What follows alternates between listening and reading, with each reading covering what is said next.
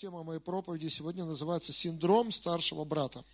Вот, и я думаю, что ну, кто-то из вас знает, кто-то не знает, что синдром в медицине – это совокупность различных симптомов какого-то заболевания с общим патогенезом. И болезни встречаются не только в нашем теле, но болезни есть в нашей душе, в нашем духе. Вот сегодня я хотел бы именно сказать об одной такой проблеме, которая, может быть, относится именно к духовной или к душевной части нашей жизни.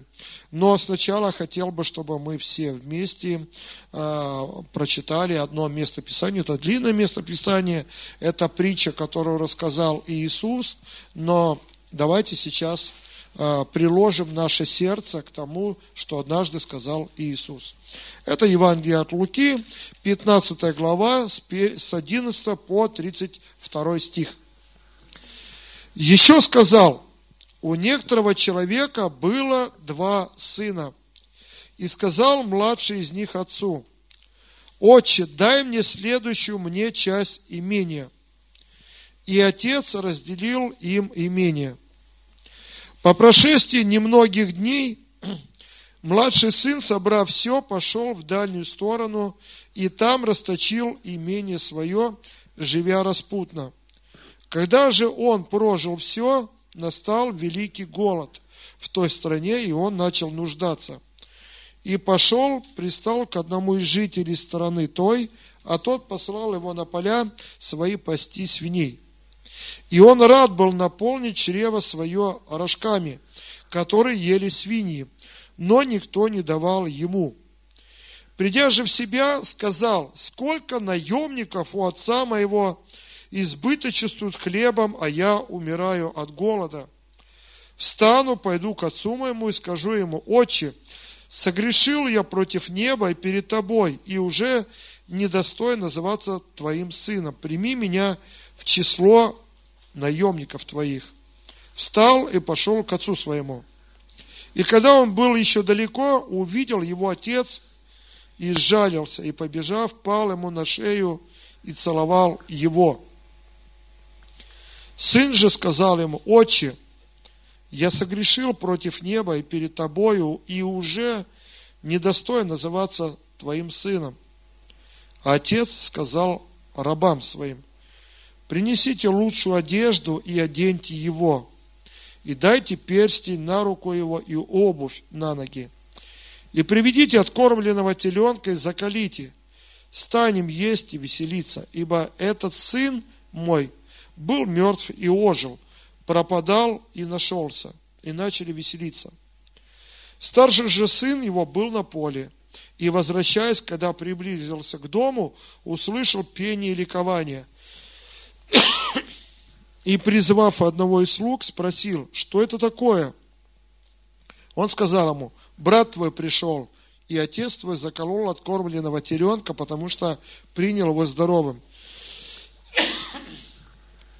Он осердился и не хотел войти. Отец же его, выйдя, звал его, но он сказал в ответ отцу, вот я столько лет служу тебе и никогда не приступал повеления твоего и приказания, но ты никогда не дал мне козленка, чтобы мне повеселиться с друзьями моими. А когда этот сын твой, расточивший имение свое с друзьями моими а э, и блудницами пришел, ты заколол для него откормленного теленка. Он же сказал ему, сын мой, ты всегда со мной, и все мое твое. А о том надо было радоваться и веселиться, что брат твой сей был мертв и ожил, пропадал и нашелся. Кто из вас уже раньше слышал эту притчу? Многие из вас слышали, да? Многие из нас задумывались а, об этой притче.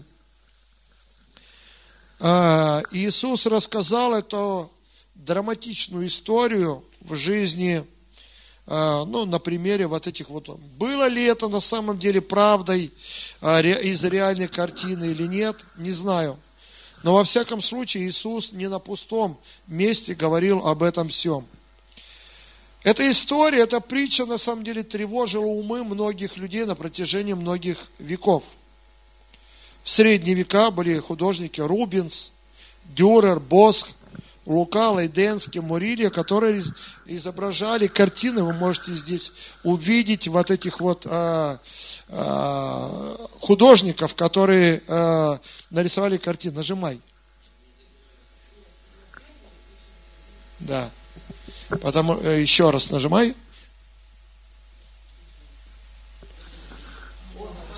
Вот, вот, слава Богу за Елисея э, сработало. Но вот вы сейчас можете увидеть картины Рубинса, Боскал, вот, они, каждый из них эту притчу изображали каждый по-своему, как он видел. Ну, конечно, странность тут э, своего рода заключается в том, что все эти художники жили в средние века и рисовали людей, которые тоже по средневековому были одеты, а не так, как в то время в Израиле. То есть вот одна картинка здесь, еще одна, потом следующие картинки можете увидеть, например, еще одна картинка, когда вот в трепье, в рванье приходит сын, например, в дом отца, и его э, старший сын сзади со служанкой или с женой стоит, и он возмущенно рукой, и, дорогой, что такое, да? Что за дела? Да, пришел тут этот, а отец его так встретил, даже собака его не узнала. Он весь пришел в рвание. Вот, и э, знаете, вот каждый, следующий можете увидеть, но один из э, таких, вот еще картинки, художники представляли каждый на свой лад эту историю, эту притчу, эти художники в средние века. То есть каждый мог, да, где-то собаки, там кто-то с фруктами, слуги вот пришли с поля. Каждый представляет, вот на этой картинке тут полулысый такой, это старший брат – вот. И это младший брат, который пришел в этом рванье. И у него, конечно, взгляд сукоризной. И, батя, ты что, вообще кого принимаешь-то? Вот. И, а здесь то же самое, как бы такая картинка, э, на этой картинке изображен вот именно младший сын, который вот пришел э, с, с дальней страны. Но одну из самых выразительных картин, которую нарисовал, это Рембрандт. И она так и называется «Возвращение блудного сына». Вот здесь вы можете увидеть, и, но прежде чем он изобразил вот эту картину, он изобразил в 1661 году, он сначала нарисовал блудный сын в таверне. Знаете, что в этой картине интересного, что он изобразил самого себя и свою жену. Вот, его жену звали э, Саския. Вот. И здесь он изобразил э, на примере самого себя. Вот по стрелочкам вы можете увидеть две таких вещи в этой картине. Э, на что можно обратить, извините, мы тут немножко художественным изображением занимаемся, э, как бы просвещаемся. Вот. Но на заднем плане, если вот здесь, вы видите голову павлина. А павлин это ну, как бы его зажарили. Это птица, которая символизирует тщеславие. И такая, знаете, картина немножко э, намекает в сторону тщеславия. Конечно, Рембрандт изобразил себя со шпагой. В те времена люди не носили шпаги. Это чисто средневековье. Вот, и, конечно, блудный сын, он не мог так выглядеть со шпагой, потому что стиль одежды, шляпа с перьями, это чисто средние века и шпаги. Ну и на заднем, э, вон там, где стрелка красная, еще, знаете, что такое грифельная доска со счетом? Потому что обычно в тех тавернах того времени не было в те времена электронных счетов, там кассы и того всего. Но человек заказывал выпивку или еду, и ему сразу как бы перед столом записывали мелом на, или на грифельной доске его счет – сколько он всего. Раз он заказываю птицу, они, ну вот столько стоит, и сразу на грифельную доску, чтобы у него потом не было вопросов, записывали сумму. Этот человек смотрел на это, глаз залил уже, но он все равно видел, что ему сейчас придется платить. И Рембрандт в этой картинке этим хотел также показать, что за все удовольствия в жизни придется платить. И может быть ты на этот момент как бы получаешь наслаждение, удовольствие, потому что здесь как бы блудный сын, он как бы в этой картине изображал блудного сына, что да, у тебя куча друзей, когда у тебя куча денег, ты наслаждаешься жизнью, все вокруг тебя бегают, но в жизни нашей современной все так же, да? Когда, когда у человека есть куча денег, сразу куча друзей, все там, рестораны, кафе, а потом, когда у тебя случаются какие-то проблемы, хоп, и никого нет. И вот следующая картина Рембрата в 1669 году он ее написал. Обратите внимание, вот здесь. Наверное, она находится в Эрмитаже, эта картина. Вот, ее размеры 2 метра на 2,5 где-то, вот так вот. И эта картина, наверное, по сравнению с другими картинами, они, она наиболее глубоко выражает драматичность этой ситуации. Обратите внимание, что э, ну, сзади стоят слуги, а рядом стоит старший сын с этой тростью. Ну, по одежде видно, что он такой вот, э, выглядит хорошо, с царским. Конечно, сам папа выглядит примерно как в, то, в те времена одевались кардиналы. Иногда люди спорят о том, что изобразить хотела Рембрандт.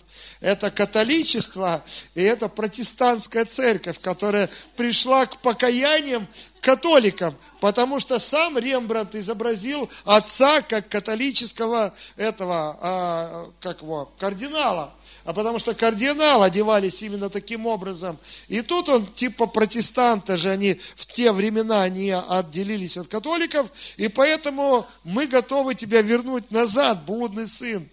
Вот, и поэтому здесь такой спорный вопрос. Но как бы там ни было, вот обратите внимание, что сын пришел, пал на колени перед отцом, и обратите внимание, ну вот обувь, следующая картина, вот более крупным видом, вы можете, одна нога босая там, вторая, изношенная, вот, и, то есть, это на самом деле жизнь его порядком потрепала, вот, и, то есть, блудный сын, на самом деле, в жизни своей много прошел, и здесь э, вопрос о том, что э, как мы на это смотрим.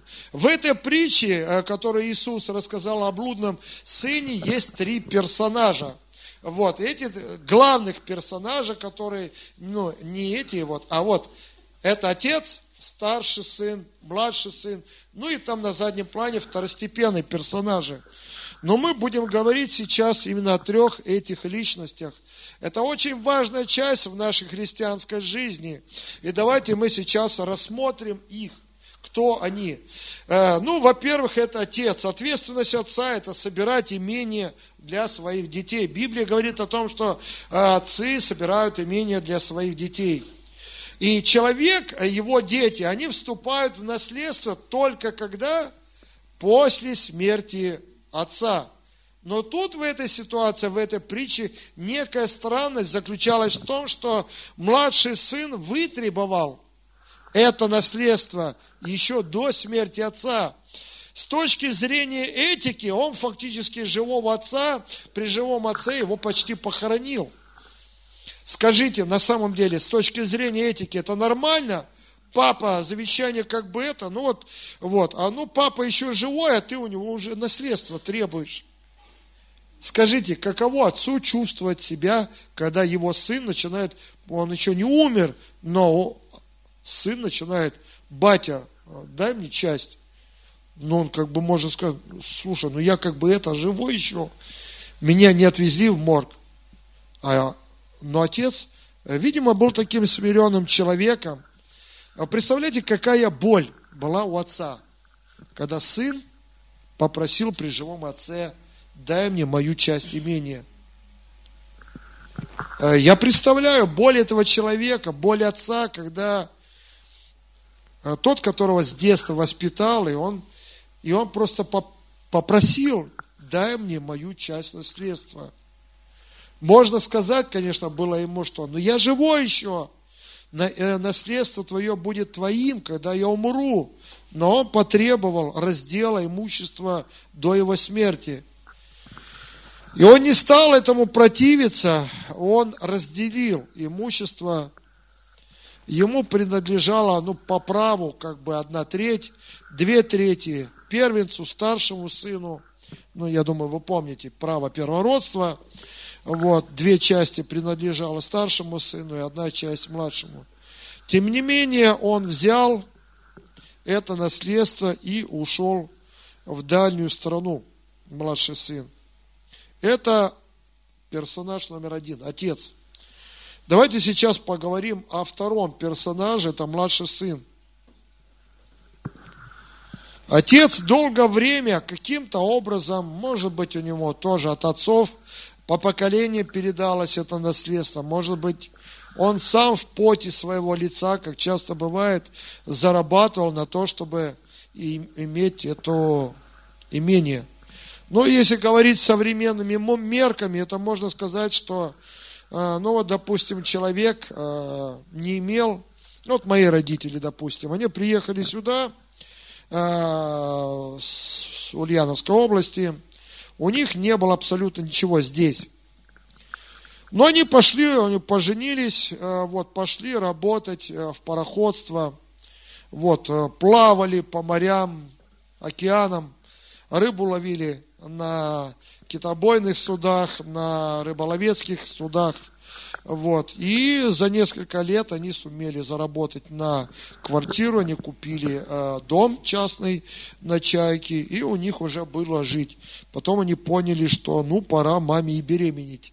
Вот, потому что уже гнездышко, как говорится, есть. Вот, и они заработали э, на это своим трудом. То же самое, возможно, здесь был, отец тоже зарабатывал каким-то образом. В те времена все было немножко по-другому, но тем не менее, как в той же притче Иван Васильевич, меня все, что нажил, непосильным трудом.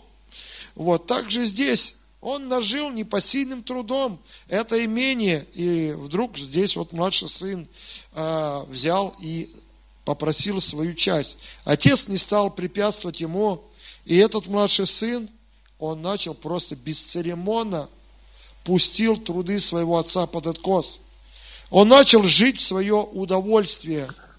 Он тратил на спиртное, тратил на проституток, Э, на еду сорил деньгами, как обычно люди, когда выпьют. Заказ, официант, вон тому человеку там самого жирного гуся, или официант, вот тебе чаевые, 100 долларов. И официант такой, о, да, да, конечно, такие крутые. И люди начинают сорить деньгами, когда у них э, деньги приходят даром когда у них не заработан непосильным трудом, а когда они не ценят, им просто это досталось. И вот такой вот э, человек, младший сын, был, э, таким вот образом жил. И это была первая часть его жизни э, за границей, куда он в дальнюю страну. Ну, дальняя страна, это означает, за границу уехал. Положим, человек жил в Артеме и уехал в Америку или в Канаду куда-нибудь там, или в Европу. И вот он там, представляете, жил, а вместо того, чтобы вложиться в бизнес или куда-то, он просто тратил. На удовольствие путешествовал, смотрел, жил в дорогих гостиницах, питался в ресторанах, и деньги с каждым годом уменьшались. Но вдруг произошел дефолт, говоря современным языком, или экономический кризис грянул и курс обвалился, и вдруг его деньги, они стали ничто. Пришло время, и у него не было абсолютно ничего. Это была чужая страна. Это не было его родной страной. И он остался без средств к существованию.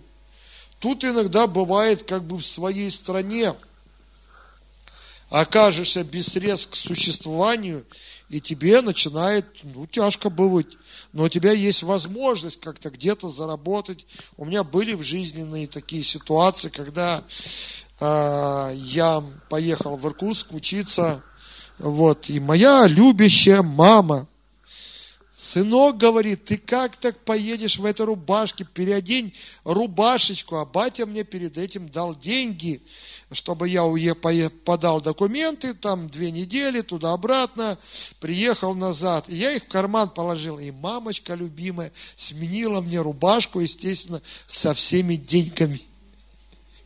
Естественно, я о деньгах не думал. И никто не подумал. Тогда мобильных телефонов не было. Но представляете, сердце матери, когда она обнаруживает эту рубашку, в ней деньги, и она отправила сына абсолютно без денег. Что делать? Как делать? Но тем временем ее старший сын, то есть я, ехал в поезде беззаботно, то, что у меня какие-то деньги были, выходил на станции, покупал какие-нибудь себе вкусняшки, не догадываясь, что у меня больше денег нет. Потому что я думал, что они у меня есть. Я помню, как папа мне их дал. И вот я приезжаю в славный город Иркутск. И как раз денег у меня уже почти не было. И я такой думаю, ну аллилуйя, все, короче, надо на трамвай, у меня деньги все кончились, там в Слюдянке, после, там был около Байкала, был омуль, продается на станциях. И я вышел, купил омуль, а пока доехал до Иркутска, весь его съел, там квасом запил, все было пучком, нормально. Вот, и тут в Иркутске раз на трамвай, деньги так, хыч, в карманы где деньги? Не понял, давай по карманам себе искать. И тут вдруг я понимаю, о май гад, что происходит? Я же рубашку сменил. Но тут я еще подумал, в каком же ужасе моя мама сейчас. А мобильных телефонов в те времена не было. Я думаю, она там, наверное, вешается. Как все мамы, они же переживают. Сына отправила без денег, и я в этом виновата. Зачем я ему эту рубашку поменила? Ну, мама, ведь так же, да? Начинаю себя винить, зачем я? Вот что я с дуру-то дернула меня поменять эту рубашку? А я так понял, понял. У меня сейчас 0 рублей, 0 копеек, ну какие-то копейки там есть но я понимаю, мне нужно подать документы, здесь какое-то время побыть, и потом как-то мне нужно назад поехать во Владивосток, а денег йог нету. Вот. И у меня такое первое чувство, знаете, ты вроде бы как бы не за границей, в своей родной стране, но в чужом городе, где у тебя нет абсолютно никого знакомых, ни дядь, ни теть. Есть только бомжи, которые ходят, собирают бутылки. Это была хорошая идея для меня. Так, ну что, бутылки собирать? А что делать, как говорит Моня? Кому сейчас легко? Поэтому мне пришлось там, ну, знаете, я, конечно, страна наша, Россия, везде порядки одинаковые, нашел, где приемный пункт, начал собирать эти бутылки, а что делать, поделаешь. Вот, надо же как-то, потому что, как вот Александр только что говорил о том, что кусать-то хочется, вот, и когда проходишь там, ну, во-первых, негде остановиться, и я, конечно, голодный был, я, конечно, не был еще тогда христианином, и мне не до постов было, но кушать очень хотелось. И когда кто-то проходил мимо с чебуреком, я такой, эх, чебуречка бы сейчас я бы съел. И знаете, когда долго постишься, ты засыпаешь, и у тебя вокруг пельмени летают, котлеты летают. И я на станции все время так, ну, мне приходилось ночевать на станции, а, а куда мне еще деваться? Подал документы, пока там рассмотрение, пока меня примут, потому что, ну, не было тогда мобильных телефонов. Все посложнее было. И поэтому я живу на станции там, и, ну, ночевал на станции, станции, там, и все время слышал, что вот, производится посадка на поезд, такой-то, такой-то, ты всю ночь слушаешь, а утром ты на заработки пошел, бутылки собирать. И потом раз сдал так, и нормально так, тогда алюминиевые банки не принимали, их не было. Раз пошел, сдал такой, раз какую-то сумму заработал, и хоп, ну, что-нибудь покушать себе взял. У меня был один раз, я нашел склад бутылок, кто их выкинул, и штук 20, и я сразу такой, yes! я сейчас в столовую пойду, я пошел, набрал первое, второе, третье там, и вышел, я не вышел, а выкатился. Вот, потому что, ну, то есть, вот представляете картину, человек, который остался за рубежом, ни родных, ни родственников, и это еще другая страна, другая валюта, и у него ничего не оставалось делать, и все, что ему пришлось сделать, это устроиться на работу какому-то человеку, который пас свиней, а он был евреем, а для евреев свиньи это вообще было нечистое животное, в Израиле нельзя было, и надо же это опуститься до того, чтобы вместе с ними есть рожки. Но рожки это не то, что у нас макаронные изделия в магазине продаются. Рожки это плоды рожкового дерева. Знаете такое, да? Вот, есть, можете в интернете посмотреть, рожковое дерево. Это вот типа что-то вроде желудей как у нас желуди растут, вот есть рожковое дерево. Ему пришлось есть, питаться вместе со свиньями. В Израиле это жесть полная, чтобы свиней пасти, и еще и, а тут с Рожковым а, вместе с ними питаться. И наш герой жил таким, и, конечно, он все вспоминал, а вот всего лишь месяц назад я в лучших ресторанах питался. У меня были шикарные друзья. Я только говорю, официант, счет, и он приносил подобострастно склоняясь вызывал себе такси, меня везли в лучшем такси куда-то, я жил в шикарном отеле и валялся на это. И у меня были там тетки, блудницы там и все. А сейчас он жил просто ниже плинтуса. И вот такое состояние младшего сына. Знаете, всему есть предел. Кстати, окончание истории было такое, голь на выдумке хитра, я ж добрался как-то до Владивостока.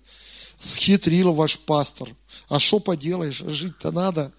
Я просто взял в Иркутске, ночью был поезд, в свою сумку запихал всю верхнюю одежду и стоял, ждал поезд. И тут длинный гудок электровоза, и я такой в тапочках бегу, типа я вышел с поезда и опаздываю. И поезд только трогается, я забегаю в последний, бегу, и проводница уже закрывать. А она такая, вы куда, мужчина? Я говорю, я там с какого-то впереди вагона, с четвертого бегал за пирожками там туда-сюда. А что с сумкой? Говорю, надо было кое-что купить. Она, вы точно оттуда? Я говорю, да, оттуда. Ладно, забегайте, уже поезд. Все, я уже поезд начинал ехать, я раз заскакивал. И она говорит, ну идите туда, тогда у этих, э, этих проводников не было э, этих раций. Вот, и поэтому я там по вагонам пошел в четвертый, а там в каком-то по пути в середине состава ехали дембеля с этого уже по домам, у них выпивка, столы стоят, я думаю, среди них затесаться, объяснял, я говорю, пацаны, дело так и так, о, давай, садись, с нами то все, тролливая, мы все равно гужбани до утра будем, вон на мою полку ложись там, до утра спи. В общем, доехал я так, они меня кормили, поили, вот, и потом еще, э, а, а, потом до Хабаровска доехал, поезд был до Хабаровска, а потом в Хабаровске сел, там просто благочестивые армяне, проводники были. Вот я им объяснил, они, ну ладно, дорогой, да, вон у нас купе есть, садись, да, только оттуда не высовывайся, а то меня уволят сразу. Вот. В общем, таким образом произошло, что доехал и до Владивостока. Моя мама чуть седая не стала за это время. Сынок, как ты выжил? Я говорю, как видишь, выжил, нормальный, даже не посидел. Говорю, все нормально со мной. Рассказал, э, как я бутылки собирал, там и все, поржали все вместе. Она там все говорит, как я так поступила? Я говорю, маман, все, проехали, все пучком, твой сын вернулся. Так вот, ситуация с этим сыном, младшим сыном, у него был немножко другой финал – это опустошенность, нужда, решение проблем своим путем. Он пытался решить свои жизненные проблемы каким-то образом. И вопрос всегда был, что делать? И однажды пришел переломный момент в его жизни, И он в наших жизнях может произойти. И он говорит, все, я больше так не могу дальше. Хватит. Я живу тут просто как бомж. Реальный бомж. Сплю непонятно где, ем непонятно где. А мой папа богатый, зажиточный, у него все есть, и у него даже слуги, его слуги преизобыточествуют всем. У слуг есть еда вкусная, есть все, а я сын, не слуга, а живу просто как бомж, как не знаю кто. И вот эти вещи, вот это сравнение с тем, что он имел у отца, они толкнули его вернуться к отцу. Он думал об этом, размышлял, и он вернулся. Но эта ситуация абсолютно сломала его гордость, сломала ему надмение. Он сказал, я вернусь, хотя бы я просто назовусь. Да я слугой твоим готов был, папа. Я понимаю, что я виноват, я все твое спустил имение. И я вообще недостоин твоим сыном после такого называться. У него озарение пришло. Приду на милость отца. И вот он приходит в дом отца, и это долгожданная встреча. Какие чувства он испытывал и какие чувства испытывал отец. Отец для отца, для любого отца сын всегда остается сыном. Или для матери. Хоть ты что сделай. Потому что нет второго отца и нет второй матери. Потому что только один отец и одна мать. Могут быть мачехи, могут быть, э, как их, а? Отчим, да. Могут быть отчим, но мать и отец, они всегда одни только. Вот. И, конечно, его сердце волновалось. Спусть сколько лет прошло? Три года, пять лет. Вот он, горизонт. И вот вдали появилось имение отцом. Может быть, это какой-то дом большой, с какими-то стенами. Его сердце трепетало, он думал о том, сколько лет я здесь не был. Что меня ждет? То, что я поступил. Как отнесется отец, как ко мне отнесутся слуги, как это? Можете себе эту картину представить сейчас? Что он переживал? С каждым метром по дороге он приближался к, к этому дому, его сердце в волнении замирало. Что меня ждет впереди? И вдруг отец, увидев, в Библии написано, издалека, он его продолжал ждать. Он побежал к нему навстречу и пал ему на шею. Совершенно ошеломленный сын не знал, как так. Я под лицом оказался таким. Я растратил все его имение. Я сделал такое гнусное дело. И отец мой все равно обнял плачет у меня на шее. Какое чувство боли и стыда испытал младший сын в это время. И он понимал, папа, да я у ног твоих тряпкой буду всю жизнь что я натворил. Но решение отца, это было вообще шоком для него. Потому что отец говорит, пир устроим, заколем лучшего ягненка или тельца. Он дал ему царскую одежду, ну, ту одежду, в которой он ходил.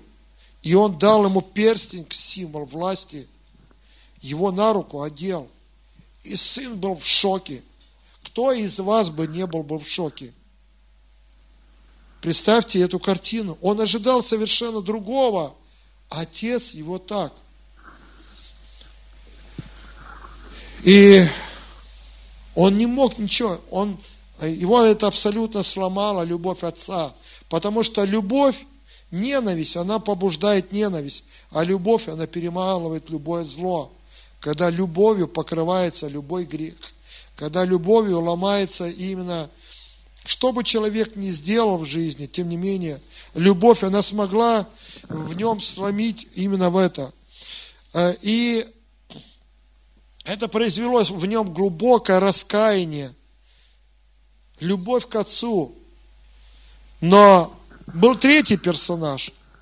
Это старший сын, который пришел с поля. Он был правильным человеком. Он никогда не спускал имение. Он прилежно помогал своему папе. Работал на поле, сеял, жал, приносил прибыль и приумножал богатство в имении. Правильный человек.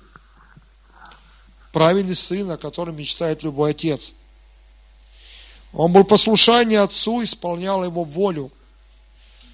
Он служил отцу подобно рабу, и, но с другой стороны у него было, э, и он, э, будучи этим правильным человеком, он, он внутри себя была некая гордость, то, что он такой. И когда они встретились, и когда он пришел, услышал, что этот пир э, приходит, ну, какая-то гулянка – Естественно, он задал вопрос, что происходит. И когда вдруг ему ответили, что твой брат вернулся, это возни, э, произвело в нем негодование. Что за дела? Вот этот вот распутник, который гулял с бабами, который пьянствовал, который жил там, моего отца все имение растратил, а теперь получается какой-то праздник – и эта проблема, она просто закрыла ему глаза на родственность того, что они родные братья. Он сказал, я не зайду туда, потому что это что за дела? Почему его? Я, отец, тебе служил всю свою жизнь, не приступал твоего повеления, а этот пришел, ты тут устроил для него непонятно что, что за балаган, концерт. И отец, он сказал, ну, знаешь, сын, этот брат твой, он был как мертвый, но ожил. Я думал, что его в живых нет уже. Столько лет я ждал, а он ожил. Я думал, что он потерян навсегда, но он вернулся. Разве не этому ли нужно радоваться? То, что твой брат вернулся. Алло, мой, это старший сын, это твой брат. Пойми ты меня, что ты уперся в свое наследство, что ты уперся в это, жизнь обрела, он нашелся, тот, кто, неужели ты этого не поймешь? В этом жизнь, это твой брат, это мой сын. И он попытался ему объяснить. И вот этот третий человек, с которым, где у этого человека у старшего брата было презрение к младшему брату. И это такая большая разница между сердцем этого старшего сына, между сердцем отца. Знаете, на что эта притча э, намекает? Это также притча намекает, когда Иисус пришел в храм, и он рассказывает, в храм пришел мытарь и фарисей. И фарисей говорил, Господи, спасибо, что я праведен, я даю десятину, я вот это и вот это, а мытарь, он не, не мог Богу поднять глаза и говорил о том, что, Господи, прости меня, грешного, потому что он понимал свое ничтожество перед Богом, он понимал, свою... и Иисус сказал, что вот этот вот мытарь, он больше в дом пошел оправданным, нежели этот самоправедный э, фарисей. И эта притча о блудном сыне, она как раз перекликается параллельно с э, тем, э, именно с этой притчей Иисуса о мытаре фарисеи. И перекликается с притчей о, об отце и его двух сыновьях. В моей жизни происходили ситуации, э, и я понимаю, что такие вещи могут просто приходить в жизнь, и мы должны научиться мыслить мерками Отца. У меня в Москве есть два друга, которых я давно знал. С 90-х мы как-то служили вместе, но они отступили от Бога. И вот один из них раньше ходил э, в церковь, э, и мы с ним были знакомы. Э, он отсидел в зоне, пьянствовал, э, у него три брака было, вот, и все, вот кувырком. И тут в 2016 году он э, мне с офиса нашего звонят, говорит, Сергей, тебя там какой-то человек ищет. Назвали его имя, я говорю, а ну, спрашивают, ты его знаешь? Я говорю, ну, вообще знаю. Ну, тогда вот телефон его, потому что мы не дали э, ему твой номер. В общем, если его знаешь, позвони. Я позвонил ему, э, вот, он жил в другом городе, он приехал в Москву, и я спросил его, как ты? И я понял, что э, его жизнь, это была сущим кошмаром. Он потерял все, у него было просто куча проблем, и он едва-едва живым остался, потому что его уже искали и уголовники, э, чтобы убить, потому что слишком много натворил зла. Я ему говорю, давай ходить в церковь, слава Богу.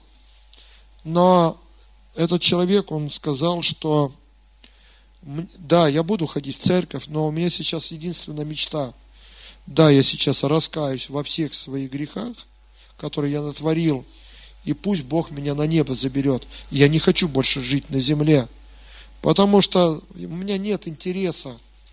Мне лишь бы в ад сейчас не попасть. Я говорю, ну Бог тебя любит. Ему так трудно было понять о том, что, ну, понятно, да, Бог меня любит – Прошло несколько лет,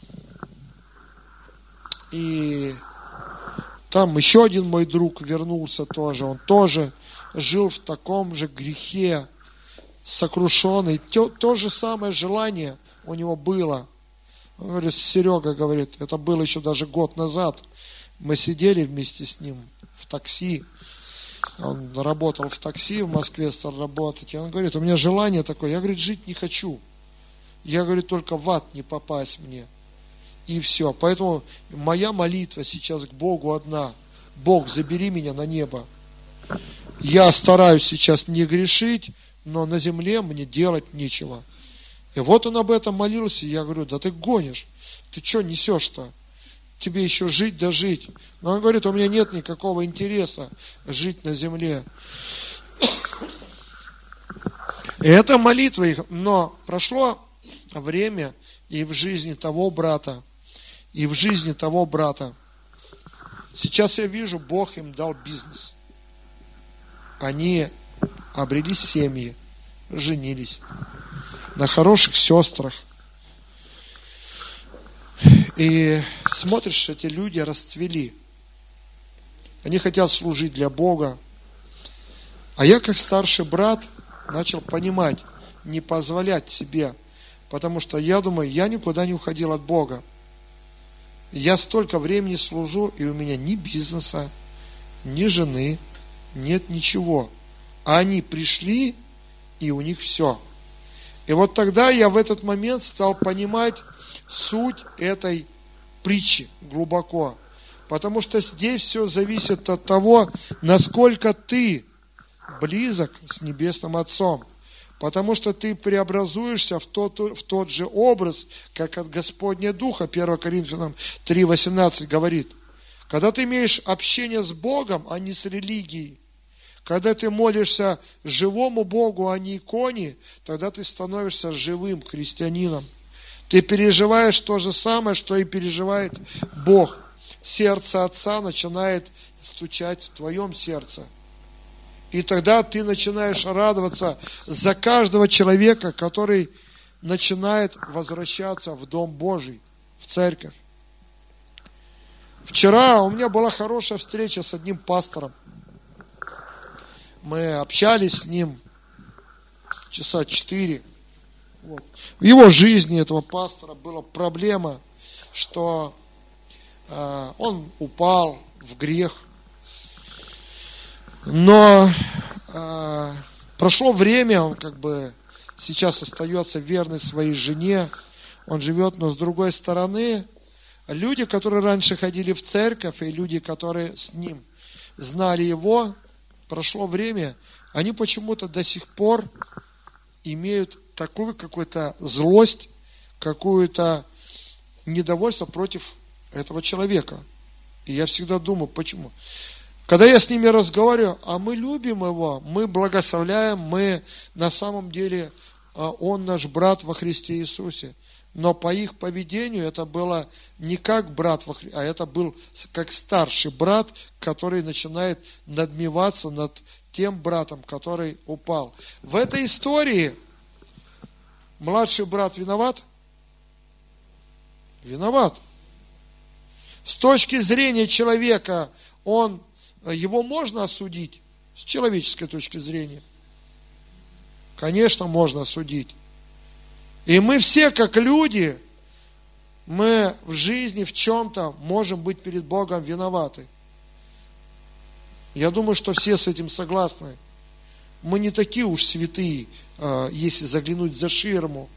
В чем-то у нас бывают ропот, недовольство, там, в какой другой грех. У каждого свое.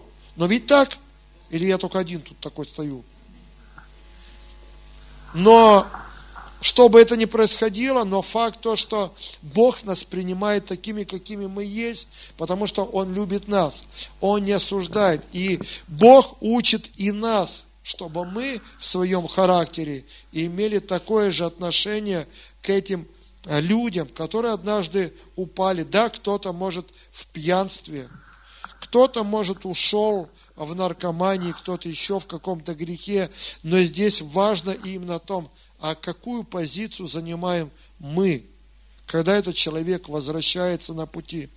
Мы занимаем позицию старшего сына, надмеваясь над младшим падшим сыном, либо мы становимся с позиции, как позиция отца. Это сердце любви. Да, он упал, да, он грешен, да, он вот это, вот это, но он потеря, был потерян и нашелся. Он был мертв и ожил. Поэтому наша жизнь христианская должна именно, наше сердце должно быть именно иметь такую позицию, позицию сердца Отца. Не думать о том, что ну со мной все в порядке, я э, как бы правильный и чистый. Да, может быть, ты в грех так никогда не впадал, как этот человек. Но вопрос в том, что а со своей позиции, каково твое отношение будет к этому человеку. Будет ли это сердце э, именно чистое. Какие, вот если человек, например, в жизни приходится сталкиваться с ситуациями, и кто-то отпадает от Бога и живет в грехе, какие эмоции это вызывает внутри нас – Иногда бывает, человек отошел от Бога, от церкви и живет в грехе, и иногда у людей бывает злость, негодование, или это у тебя вызывает сострадание и желание, чтобы этот отпавший вернулся назад в церковь. Что вызывает в тебе? Злость, негодование или сострадание к этому отпадшему брату или сестре? А когда этот человек назад вернется в церкви, э, и Бог начинает его благословлять больше, чем тебя, который всегда был в церкви, пел в группе прославления или служил еще кем-то, в любом служении, службе порядка служил, и никуда не уходил, а вдруг этот человек, Бог, видишь, начинает благословлять его, и ты как бы в церкви, а смотришь у него вот это, вот это, вот это. Что в этот момент будет происходить внутри тебя? Обида, неприятие, зависть и досада на Бога или радоваться, как отец и как все остальные, что слава Богу, человек вернулся, и Бог его просто благословил и одел на руку его перстень, дал ему, вернул его, его утраченное положение. Поэтому Прощение на самом деле подтверждается э, не словами, когда можно говорить, а мы благословляем этого брата, мы его любим, мы это, но это ложь. Потому что это просто фикция, когда люди хотят выглядеть хорошо на словах, но дела их этого не показывают. Потому что это свойственно было фарисеям. И в Библии написано, Матфея 23 глава, стих 3, Иисус говорит, и так все, что они велят вам соблюдать, соблюдайте и делайте. По делам же их не поступайте, ибо они говорят и не делают. Вот она проблема фарисейства. Говорить, но не делать. Поэтому это очень важная часть христианской жизни. И как говорить, так и жить, так и действовать. Вот таким вот образом. И разговаривая с этим человеком вчера, я просто э, решил, я думал об этом заранее. Э, я ему сказал, давай я тебе ноги омою. Сначала он не совсем так согласен был, но я налил в тазик воды и умыл ему ноги. Для чего я это сделал? Я ему хотел показать о том, что я принимаю тебя как своего брата. У меня нет к тебе никакого негативного отношения или надмения, что с тобой в твоей жизни произошло. С человеческой точки зрения, да, но я понимаю Божью милость ко всем нам, падшим людям, с которыми это произошло. Я мыл ему ноги, и у нас было очень хорошее время. Четыре часа пролетели, как пять минут. И я верю в том, что Бог, Он в этом, когда мы просто отметая вот эти все человеческую шелуху, эту чепуху, мы проявляем любовь к людям. Не фарисейство, а именно сострадание и милость. Скажите слово «милость». Потому что Якова 2 глава, стих 13 говорит, «Ибо суд без милости – не оказавшему милости. Милость превозносится над судом. Иаков знает, что говорит. И он говорит о том, что можно осудить, но милость, она превозносится над судом. Поэтому наша жизнь, это должна быть жизнью полной милости, прощения, сострадания, любви, когда что-то происходит в нашей жизни, когда кто-то упал, когда с кем-то произошло, не пытаться, как старший брат, сложить на одной из картинок, там показано, он сложил в себя руки. А, приперся, да? Ну-ну.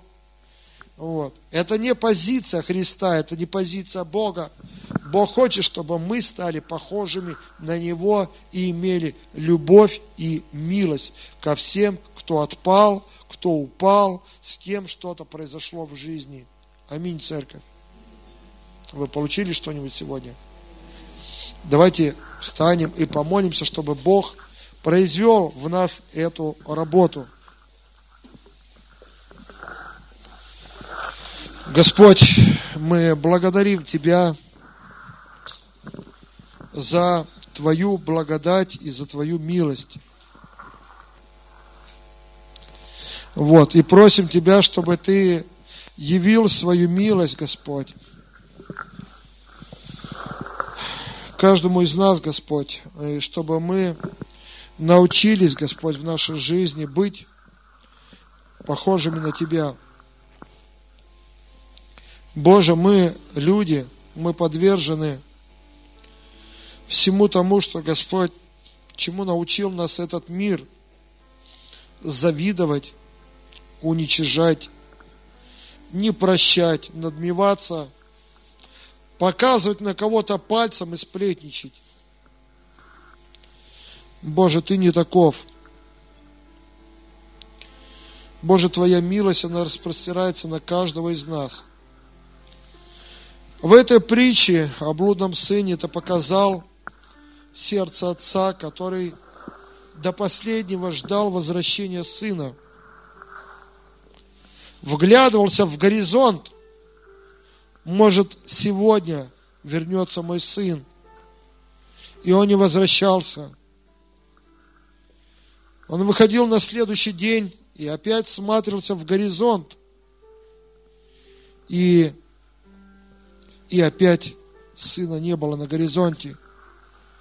Проходили дни, проходили месяцы, проходили годы но как отец, он все равно выходил и всматривался в горизонт в надежде, сын мой, может быть, вернется.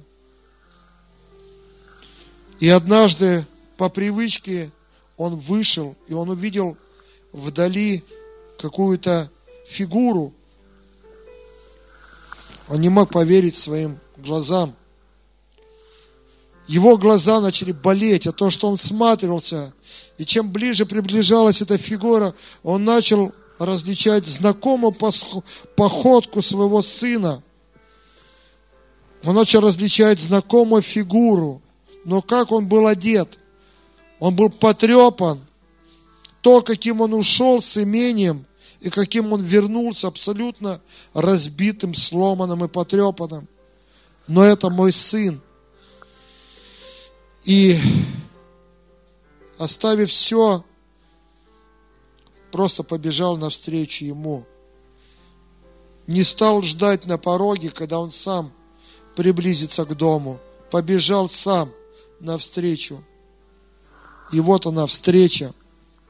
Боже, помоги нам быть такими людьми, которые не осуждают никого, не сплетничают, не уничижают.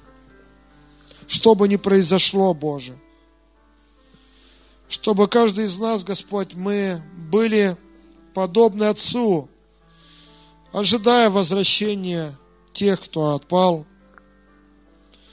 чтобы, Боже, наши сердца были не как у фарисея, Боже, который надмевался том, что, тем, что он правильный, праведный, но чтобы у нас было правильное сердце, любящее сердце, сердце полное милости. Господи, благодарим Тебя.